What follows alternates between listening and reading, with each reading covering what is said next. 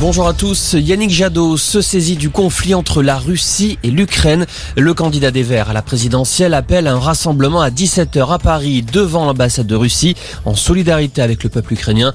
Il demande par ailleurs à Emmanuel Macron de recevoir l'ensemble des candidats à la présidentielle.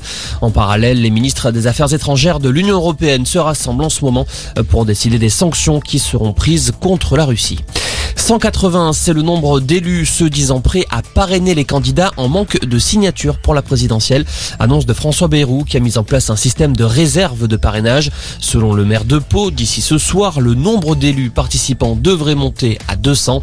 En difficulté dans la quête de ces parrainages, Marine Le Pen annonce reporter ses déplacements sur le terrain. Après plus de trois semaines de cavale, il a été retrouvé dans le Var. Le policier est suspecté d'avoir tué sa compagne fin janvier à Paris. Selon le ministre de l'Intérieur Gérald Darmanin, l'homme a été interpellé sans incident. Il est désormais à la disposition de la justice. Ce policier est déjà connu pour violence conjugale.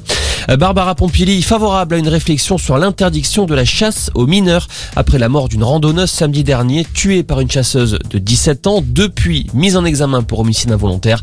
La ministre de la Transition écologique se dit également favorable à des jours sans chasse, décidés territoire par territoire. Quelles conditions pour lever le passe vaccinal en France Olivier Véran a évoqué ce matin devant le Sénat les critères qui seront retenus par le gouvernement.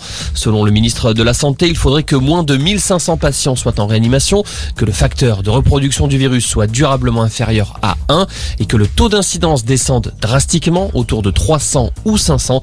Il est actuellement de 884. Olivier Véran estime que ces conditions pourraient être atteintes d'ici 2 à 3 semaines. Et puis le foot avec la suite des huitièmes de finale aller de la Ligue des Champions. Lille joue ce soir sur la pelouse du tenant du titre Chelsea. Coup d'envoi 21h. C'est la fin de cette édition. Excellent après-midi.